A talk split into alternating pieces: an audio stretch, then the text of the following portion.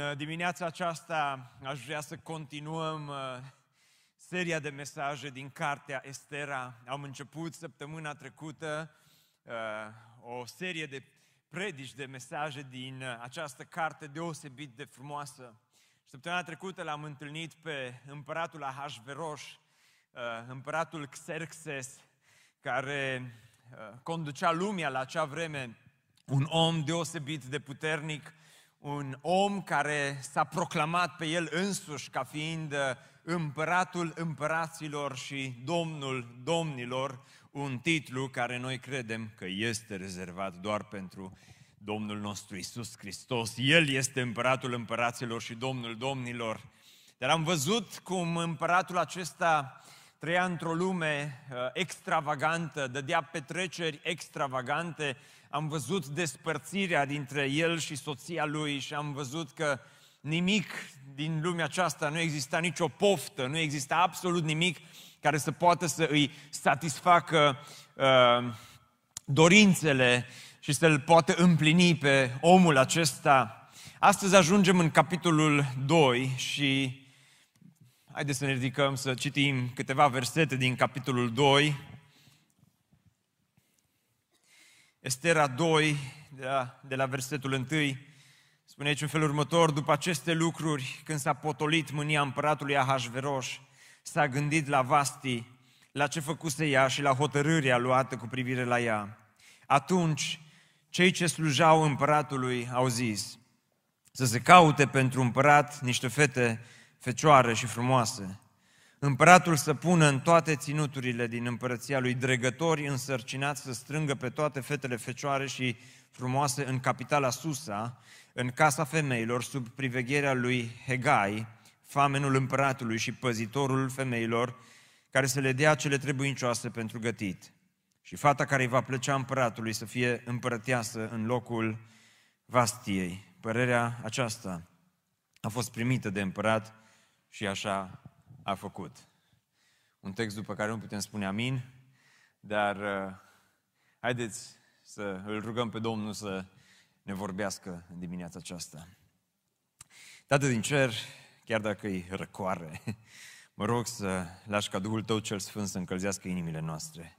Te rog să ne vorbești, te rog să te apropii de noi, te rog să ne ajuți să fim alerți la cuvântul Tău și, uh, Doamne, chiar prin aceste întâmplări, te rog să ne înveți cum să ne trăim viața, să ne înveți, Doamne, cum să ne purtăm în această lume rea și păcătoasă. Dar, Doamne, chiar dacă este o duminică răcoroasă aici la BBSO, te rog, fă să fie o duminică a mântuirii. Și când ne vom uita în urmă, să ne amintim cu drag de aceste momente în care am stat în jurul cuvântului Tău și Tu ne-ai vorbit și viețile noastre au fost schimbate și au fost transformate de Duhul Tău cel Sfânt. Amin. Vă rog să ocupați locurile.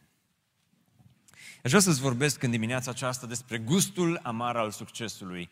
Inițial, predica aceasta trebuia să fie mai lungă, dar am zis că e așa de frig încât am împărțit-o în două și uh, când mă refer la gustul amar al succesului, mă refer la Estera, care uh, va avea succes, dar la început uh, gustul succesului pentru ea și pentru uh, Mardoheu, care era verișorul ei, apropo, am zis săptămâna trecută că e unchiul ei, am vrut să văd dacă sunteți atenți ce ați fost, adică o singură persoană. Mi-a zis, vezi ce vezi că a fost, a fost uh, verișorul uh, Esterei și așa îi, era fica unchiului, așa uh, o să vedem imediat, dar Mardoheu, verișorul ei și tatăl ei adoptiv, de fapt, gustă succesul, dar este amar. Dar astăzi aș vrea să ne uităm la primele versete pe care le-am, le-am citit și uh, Aș vrea să vedem versetul întâi, spune, după aceste evenimente. Acum, întrebarea este următoarea, după care evenimente? Fiindcă am putea crede, după aceste evenimente, se referă la evenimentele din capitolul 1, se referă la petrecerea din capitolul 1, se referă la uh, ceea ce s-a întâmplat în uh, primul capitol, la uh, separarea dintre Xerxes și soția lui Vasti, însă, Istoricii ne spun că între capitolul 1 și capitolul 2 au trecut aproximativ patru ani de zile. Patru ani de zile de la marea petrecere care a ținut 180 de zile. Patru ani de zile de la marea petrecere care a a avut loc șapte zile după cele 180 de zile. Au trecut patru ani și în acești patru ani s-a întâmplat un eveniment semnificativ. Și anume, Xerxes, în goana lui nebună după glorie, s-a dus să cucerească Grecia.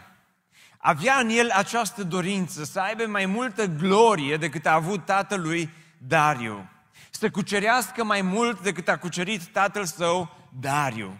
Și ceea ce se întâmplă în perioada aceasta este extrem de interesant, de aceea îngăduiți-mi în dimineața aceasta o mică lecție de istorie din care vom putea învăța foarte mult. Pe la anul 480, Xerxes își adună armata.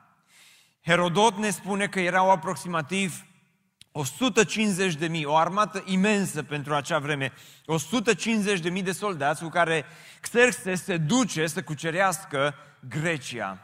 Omul acesta își adună armata și merge împotriva Greciei, la luptă împotriva Greciei și ajunge la strâmtoarea Dardanele. Și trebuie să o traverseze, dar n-are cum. Nu este pod. Dar Xerxes are următoarea idee și le poruncește soldaților să construiască un pod mobil făcut din vase, din bărci. Așa că inginerii lui Xerxes, soldații lui Xerxes se pun uh, pe treabă și construiesc un pod uh, pentru ca trupele lui Xerxes să poată să treacă de strâmtoarea Dardanele și construiesc acest pod mobil care era lung de aproximativ 2 kilometri. Dar când podul acesta a fost gata, s-a pornit o furtună extrem de mare și a spulberat tot podul pe care ei l-au construit. Furtuna a fost atât de mare încât n-a mai rămas nimic de podul lor. A fost prima înfrângere pe care Xerxes o suferă în această uh, perioadă. Și pentru că era un om de o mânie extraordinar de mare, omul acesta, Xerxes, și-a adunat inginerii și drept răsplată pentru podul construit, le-a tăiat capetele și i-a ucis pe toți. Dar nu doar atât. Nu a vrut să se răzbune doar împotriva oamenilor lui, ci a vrut, a vrut să se răzbune inclusiv împotriva mării.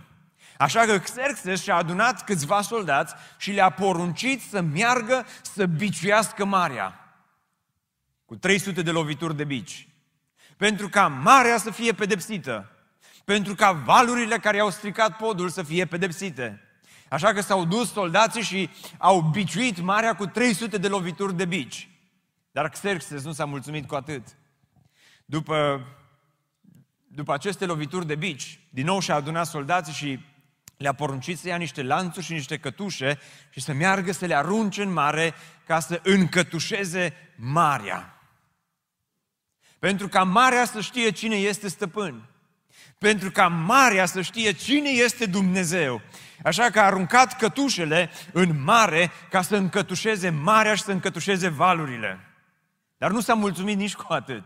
Omul acesta avea în el o mânie absolut nebună și la final le-a poruncit soldaților să ia fierul roșu și să meargă să însemneze marea, pentru ca marea să fie pedepsită, fiindcă i-a stricat podul marelui Xerxes. Așa că soldații au luat fierul roșu și s-au dus să însemneze marea. Drept pedeapsă pentru furtuna care s-a pornit pe mare. Vi-am spus aceste lucruri ca să înțelegeți mentalitatea acestui om să înțelegeți cât de răzbunător, cât de impulsiv, cât de mare era mânia acestui om. Un om pe care istoricii pe alocuri îl consideră ca fiind nebun. Xerxes este în această goană nebună după glorie, dar suferă această primă înfrângere, dar până la urmă reușește să treacă de strântoarea Dardanele și după ce o traversează, se îndreaptă înspre Atena. Dar în drumul lui spre a cuceri Atena, este oprit la Termopile și acolo la Termopile se dă prima mare bătălie. Și la Termopile sunt 300 de greci, 300 de spartani care se opun armatei lui uh, Xerxes. Și întâmplarea aceasta este bine cunoscută în istorie S-au făcut și filme după această întâmplare pe care de altfel nu vi le recomand, însă este cunoscută această bătălie în care 300 de spartani, timp de 3 zile, se opun lui Xerxes și în acest timp atenienii ajung să, sau reușesc mai bine zis, să se refugieze din Atena în, pe insula Salamina. Și până la urmă Xerxes cu armata lui reușesc să treacă de acești 300 de spartani ajung în Atena, când ajung în Atena ard totul în calea lor, iar apoi, pentru că își dorea din toată inima această victorie și pentru că își dorea să cucerească Grecia, nu s-a oprit acolo, ci a zis, vom merge să luptăm Uh, pe insula Salamina și s-a dus cu 900 de vase de război împotriva uh, celor care s-au refugiat pe insula Salamina, împotriva atenienilor, dar în drumul lor spre insula Salamina au fost înfrânți de către spartani, de către greci. Și a suferit una dintre cele mai dureroase înfrângeri din viața lui. Grecii au spulberat, deși aveau vase mai mici, deși aveau o armată semnificativ mai puțină, l-a înfrânt pe Marele Xerxes. Și omul acesta se întoarce acasă înfrânt. De aceea primul verset spune după aceste evenimente, nu după petrecerea din capitolul 1, nu după despărțirea de Vasti, ci după petrecere, după despărțire, dar după înfrângerea pe care o resimte atunci când merge să cucerească Grecia. După aceste evenimente, îl întâlnim pe Xerxes, singur, înfrânt, divorțat. Acesta este Marele Împărat. Este singur, este înfrânt și este divorțat. Și învățăm prima lecție din dimineața aceasta. Când alergi după glorie, te alegi doar cu mizerie. Atunci când în viața ta alergi după glorie, te alegi cu mizerie. Asta se întâmplă în cazul lui Xerxes. Este un om care toată viața lui a alergat după glorie. Nimic nu poate să-l sature, nimic nu-l poate satisface, nimic nu poate să-l împlinească. Avea palate, avea avere, avea bogății, avea uh, femei, avea atâtea lucruri care erau toate ale lui, dar își, și-a dorit să meargă să cucerească ceea ce tatălui n-a putut cuceri, să meargă să cucerească Grecia. Și acum este înfrânt. Și nu doar că este înfrânt, dar se uită la viața lui și viața lui este o goană nebună după glorie și devine o viață plină de mizerie. Dar, dragilor, poate că noi nu suntem atât de diferiți de Xerxes. Pentru că m-am gândit să trec repede peste versetul acesta.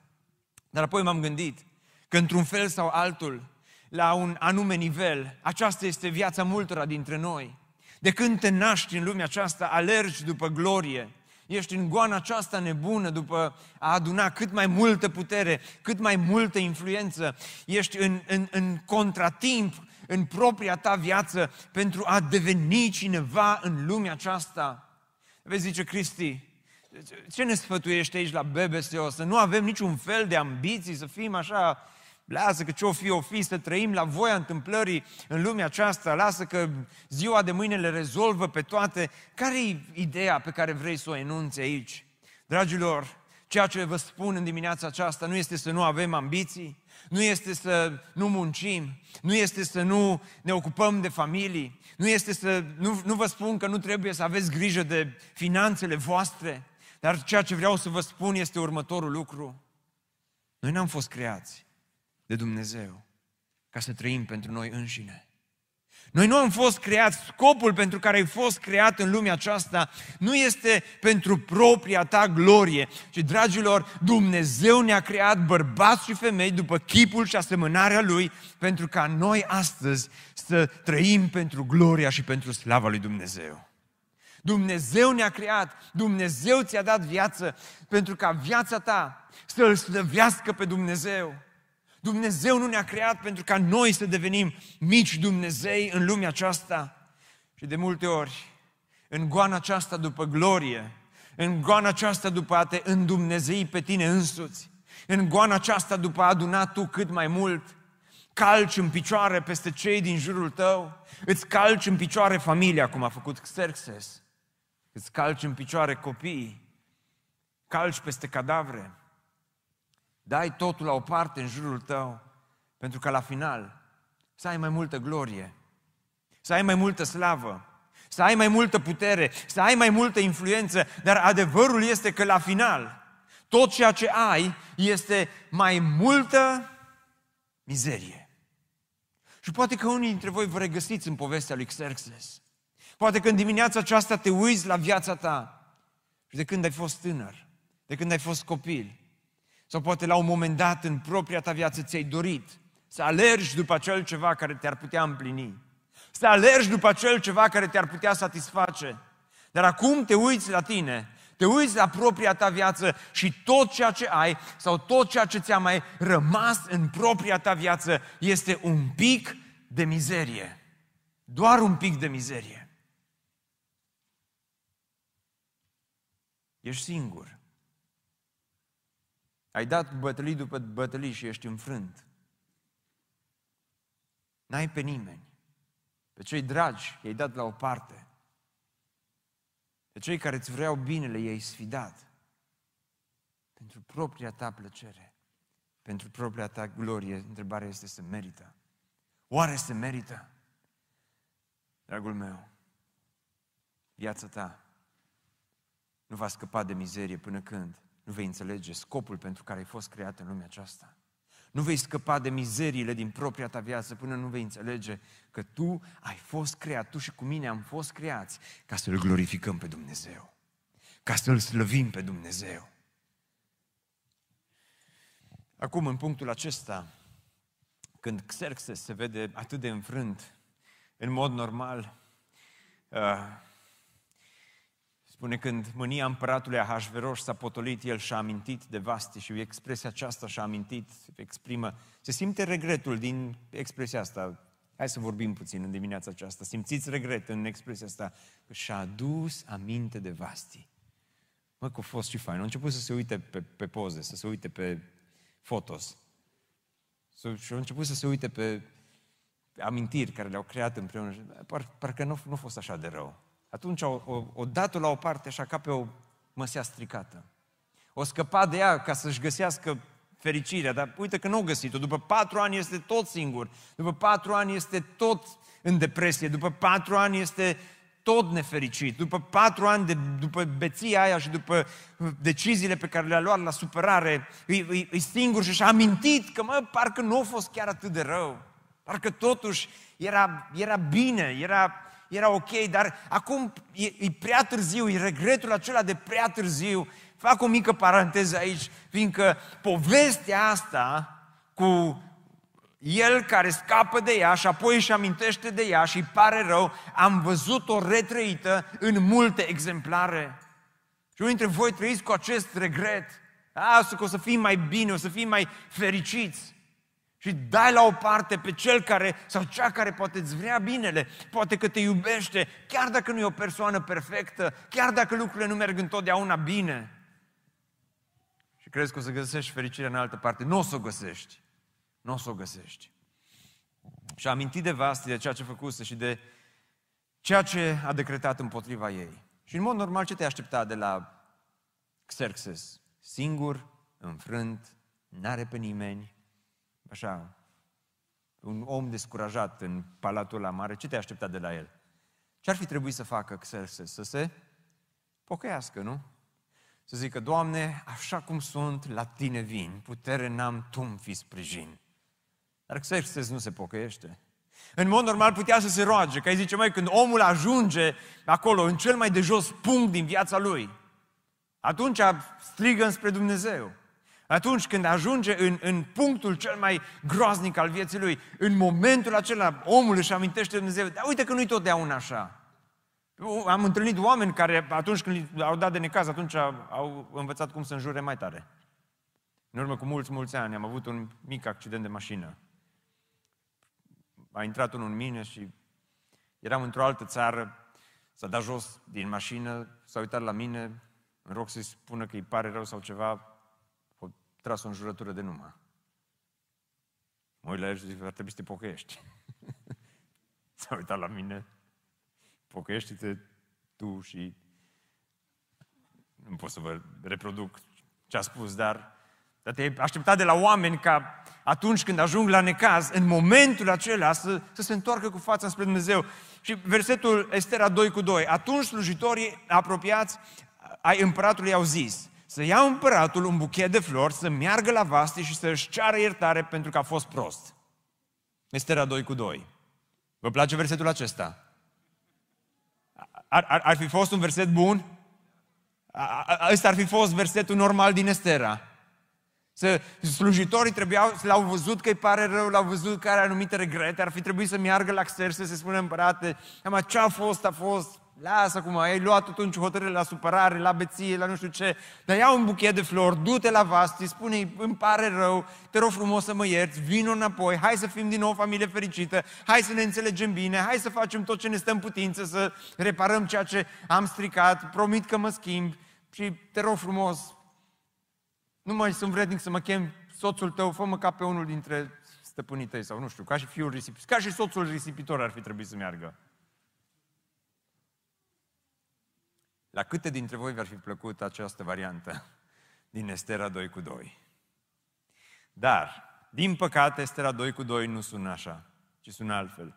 Atunci slujitorii apropiați ai împăratului au zis să se caute pentru împărat niște fecioare tinere, plăcute la înfățișare, împăratul să pună responsabil în fiecare din provinciile împărăției ca să adune toate fecioarele tinere, plăcute la înfățișare, în capitala Susei, în casa femeilor, sub supravegherea lui Hegai, eunucul împăratului, care supraveghează femeile și le asigură lucruri pentru înfrumusețare. Dragilor, când ajungi în cel mai de jos punct al vieții tale, ai două opțiuni. Prima opțiune este să te întorci cu fața înspre Dumnezeu, să spui, Doamne, Tu ești Dumnezeu, eu nu sunt, îmi pare rău de viața mea, mă pocăiesc. A doua opțiune este să îți găsești alți Dumnezei în lumea aceasta și să te întorci înspre acei Dumnezei. A doua opțiune este să îți cauți un substitut în locul lui Dumnezeu, să-L înlocuiești pe Dumnezeu cu ceva. Și din păcate am văzut mulți oameni și avem exemplul lui Xerxes și exemplul lui se repetă mereu și mereu în Biblie. Oameni care în cel mai de jos punct al vieților, în loc să se întoarcă spre Dumnezeu, își caută un substitut în locul lui Dumnezeu. Și asta face Xerxes aici. Își caută un Dumnezeu în femei. Face din relații un Dumnezeu. Și ceea ce face în, în, în punctul acesta este de neimaginat. Este incredibil. Sfatul pe care l-a primit de la slujitori a fost un sfat prost. Este un sfat care, în loc să-l ducă înspre pocăință, îl duce înspre o mizerie și mai mare. Este un sfat care, în loc să-l ducă pe Xerxes pe drumul bun, îl duce înspre o, o distrugere și mai mare a relațiilor, a familiilor. Herodot ne spune că au fost aproximativ 400 de fete tinere care au fost duse în capitala Susa, 400 de vieți distruse, 400 de vise ruinate. O, oh, David zice, Cristi, dar aveai totuși șansa să devii împărăteasă. Săptămâna trecută un prieten din biserică, după ce a ajuns acasă, i-a pus pe copii să citească toată cartea Estera și să scrie un rezumat al cărții Estera. Ciudată cerere, nu? Și uh, copiii n-au avut ce face, au citit toată cartea Estera și la final au făcut un rezumat al uh, cărții, uh, a cărții Estera. Și uh, unul dintre copii a citit capitolul întâi și a scris că uh, la petrecere oamenii au băut din diverse pahare, uh, bere, suc și ceai. da, petrecerea din capitolul întâi. Dar uh, Uh, fetița lor, zice, împăratul a organizat un concurs și cu puțin noroc puteai să devii împărăteasă. cu puțin noroc puteai să devii împărăteasă, nu? Și sunt mulți care citesc uh, capitolul acesta în acest fel. Măi, uite că a oferit șansa. E, a oferit șansa ca cineva să devină împărăteasă, dar împărăteasă unde? Împărăteasă pentru cine? Pentru un animal de om, pentru un nemernic de om, împărăteasă pentru un ticălos, împărătează pentru un om care nu are sentimente, un, împărătează pentru un om care distruge totul în jurul lui. Pentru că, dragilor, a doua lecție și ultima care o învățăm astăzi este că nimeni nu-L poate înlocui pe Dumnezeu. Nu poți să găsești substitut pentru Dumnezeu în lumea aceasta, oricât de mult ai căuta. Ceea ce se întâmplă aici este o goană nebună, o, o competiție pe care Xerxes o organizează pentru că spune în versetul precedent că sfatul acesta, dacă dai la slide-ul precedent, tânăra care va plăcea împăratului să împărățească în locul lui Vasti, aș putea să vă predic despre cum să nu te căsătorești în textul acesta. Că el s-a căsătorit doar pe baza ceea ce a văzut și pe baza performanțelor pe care le aveau aceste tinere. Nimic despre caracter, nimic despre bă, o, o conversație normală. În loc să înceapă, nu știu, discuția dintre el și, și, și viitoarea soție, normal cum începe orice discuție, câmf, bână, nu, se întrebe, nu știu, să, să o întrebe ceva, cine ești, ce, cum ești, ce, care e culoarea preferată, ce vorbesc tinerii astăzi înainte să căsătorească, uh, câți frați ai, câți, nu știu ce, habar nu am, am uitat de multe când. Dar, dar uh, o discuție cât de cât, care să fie cât de cât normală. Nimic, nici o discuție, nici un sentiment. Este totul bazat pe ceea ce pe, pe vedere. De aceea spune că sfatul acesta i-a plăcut împăratului și el a făcut în tocmai. Se duce din mizerie în mizerie. Când alergi după glorie, te alegi doar cu mizerie. Și asta se întâmplă în cazul lui. Când nu îl ai pe Dumnezeu în această lume, îți vei face un Dumnezeu care să-ți împlinească nevoile. Asta vedem aici. Asta face aici Artaxexe. Își face un Dumnezeu să se refugieze undeva, în cineva, în relații. Ceva care să-l împlinească, ceva care să-l satisfacă, ceva care să-i aline singurătatea. Acesta este Xerxes, aceasta este viața lui. Dar mă gândeam cât de multe asemănări există între el și lumea de astăzi. Mă gândeam cât de mult unii dintre cei care veniți duminică de duminică sau poate ne asculți online în aceste momente, ești într-o alergare după goana aceasta, ești într-o, ești într-o goană după, după succes, după glorie, propria ta glorie. Dar nu te alegi decât cu mizerie la final. L-ai substituit pe Dumnezeu, dar Cristi, eu cred în Dumnezeu, nu crezi. Dumnezeul tău, tineri care și-au făcut Dumnezei din băutură și țigări și droguri, sunt tinere care și-au făcut Dumnezei din relații. Ți-ai pus încrederea în cineva și ai crezut că vei fi fericită și nu ești. Ți-ai pus încrederea în obiectivele pe care poate ți le-ai propus pentru viața ta. Nu-i rău să-ți propui obiective, dar când acele obiective devin Dumnezeul care îți conduce viața, când trăiești viața condusă de obiective, viața condusă de joburi, viața condusă de conturile bancare, când viața ta este o viață condusă de relații, în momentul acela Dumnezeu iese afară și este substituit. Xerxes și-a găsit un substitut. Și a crezut că acel ceva îi va împlini viața. Dar sunt aici persoane care sunt în aceeași competiție ca și în Estera 1.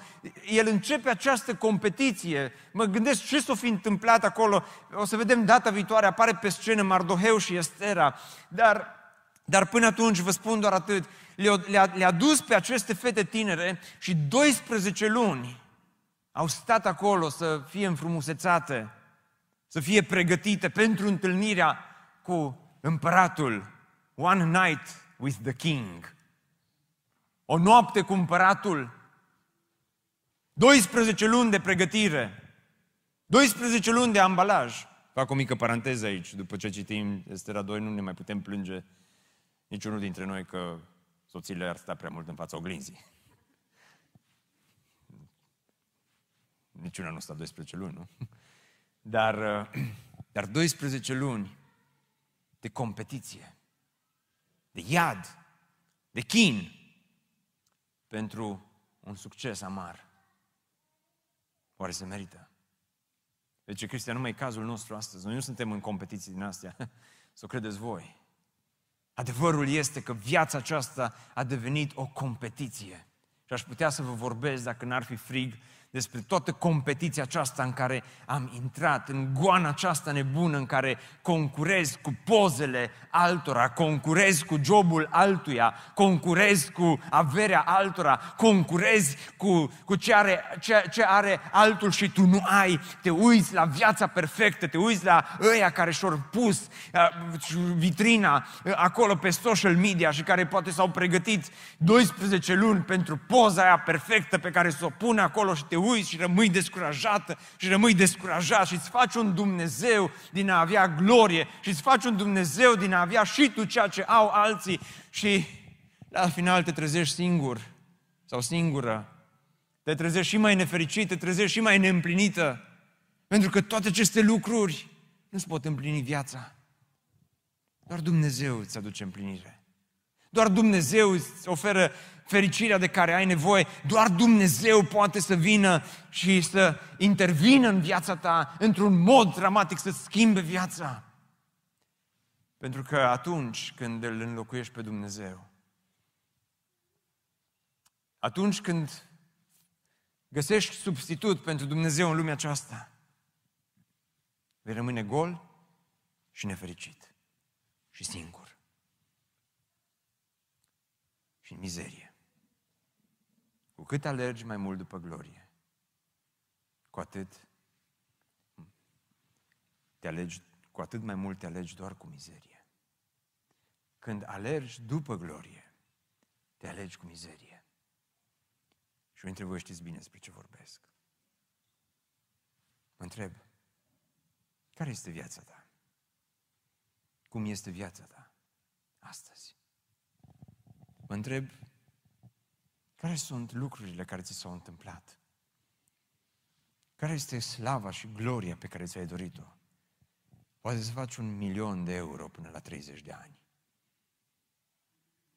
Și te ales cu mizerie. Poate că slava ta pe care ți-ai dorit-o să fii apreciată, să fii să ai cele mai multe aprecieri și te ales cu mizerie. Poate că slava ta a fost să-ți găsești acea persoană cu care să te căsătorești, să ai o viață ca în povești și te-ai ales doar cu mizerie pentru că ai alergat doar după asta.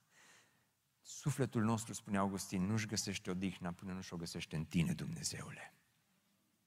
Sufletul tău nu se va odihni în lumea aceasta.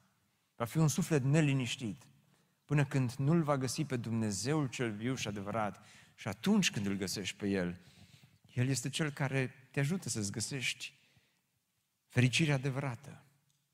Și viața capătă sens. Și viața devine frumoasă. Dumnezeu, spre deosebire de Xerxes, nu ne norocește vieți, El salvează vieți.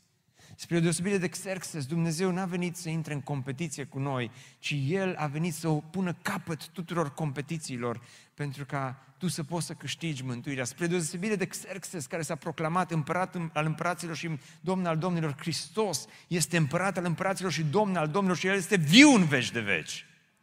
Spre deosebire de Xerxes, care a fost un egoist care și-a căutat propria slavă. Hristos a dezbrăcat de propria slavă, a venit în lumea noastră și s-a făcut asemenea oamenilor. Și El astăzi este pregătit să-ți ofere slavă, dar nu slava de șartă pe care ți-o oferă lumea, ci El este pregătit să-ți ofere mântuirea, să-ți schimbe viața. Și când te uiți la mizeria ta, ai două opțiuni. Să te întorci dinspre Dumnezeu înspre alți Dumnezei, să spui, ei mă pot salva. Sau să te întorci înspre Dumnezeul cel viu și adevărat și să spui, doar El mă poate salva. Și în dimineața aceasta sunt aici ca să spun că singura opțiune bună este să te întorci înspre Dumnezeul cel viu și adevărat. Să te întorci înspre cruce, să te întorci înspre Hristos.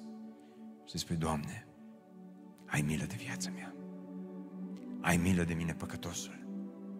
Ai milă de mizeriile din viața mea, mi-am bătut joc de mine, dar mă întorc înspre tine astăzi.